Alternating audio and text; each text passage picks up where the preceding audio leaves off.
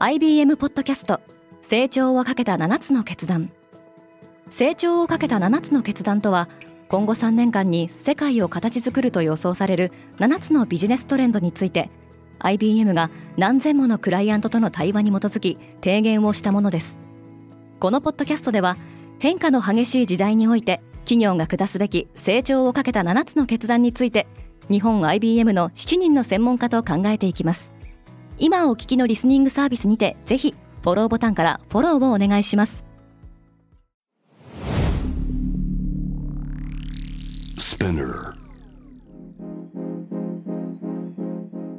Good morning, ケリーアンです。1月13日金曜日世界で今起きていること。このポッドキャスト Daily Brief では世界で今まさに報じられた最新のニュースをいち早く声でお届けします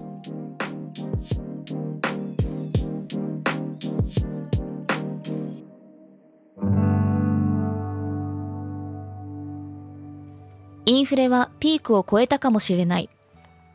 2022年12月のアメリカの CPI 消費者物価指数は前年同月比で6.5%上昇し6ヶ月連続で伸びが鈍化しました。6%台になるのは2021年11月以来です。FRB 連邦準備制度理事会が利上げペースを緩めるとの観測が広がりニューヨーク外国為替市場で円相場は一時1ドル128円台後半とおよそ7ヶ月ぶりの円高水準となりました。アメリカの金融大手の決算は苦しくなりそう。JP モルガンやバンクオブアメリカをはじめとするアメリカ四大銀行のほか世界最大の資産運用会社ブラックロックが13日第4四半期決算を発表します。アナリスト予想によるとその数字は芳しいものではなさそうです。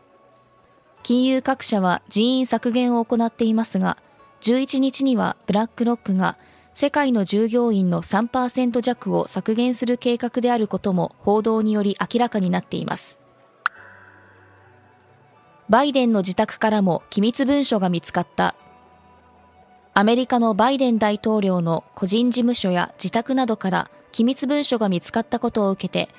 ガーランド司法長官はこの問題を捜査する特別検察官を任命しました。ガーランドはトランプ前大統領による機密文書持ち出し疑惑をめぐっても、同様に特別検察官を任命しています。今回の騒動は2024年の大統領選で再選を目指すバイデンにとって大きな打撃となりそうです。UFO には今も謎が残されている。アメリカの国家情報長官が UFO 未確認飛行物体に関する報告書を発表し2021年6月以降247件に及ぶ未確認飛行物体が確認されたと明らかにしました。その多くは気球やドローン鳥などとみられますが未だに正体が明らかになっていないものもあり引き続き分析を進めるとしています。ベラルーシは映画や音楽の海賊版を合法化する。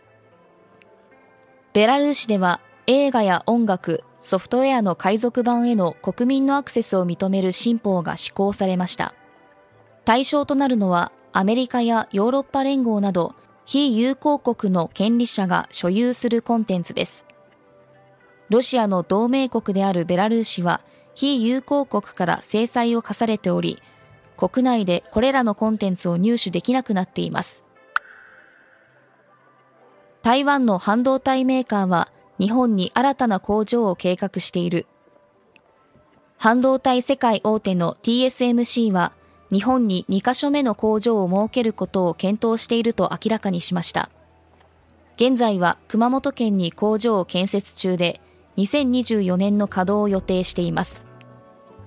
一方で2023年は世界経済の減速に伴い、アップルを含む主要取引先が製品需要の落ち込みを予想していることから半導体需要も低迷する見通しで TSMC は投資を減らす方針を示しました。今世界で起きているニュースをいち早く受け取りたい方は Daily Brief をぜひ Spotify、Apple Podcast Amazon Music などでフォローしてくださいね。ケリーアンでした。Have a nice weekend!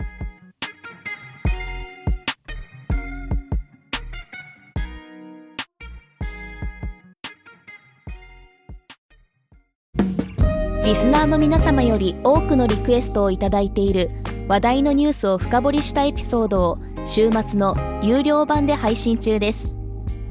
今なら1ヶ月無料トライアルを実施中詳細は概要欄に記載しています。この機会にぜひ聞いてみてくださいね。感想ご意見もお待ちしています。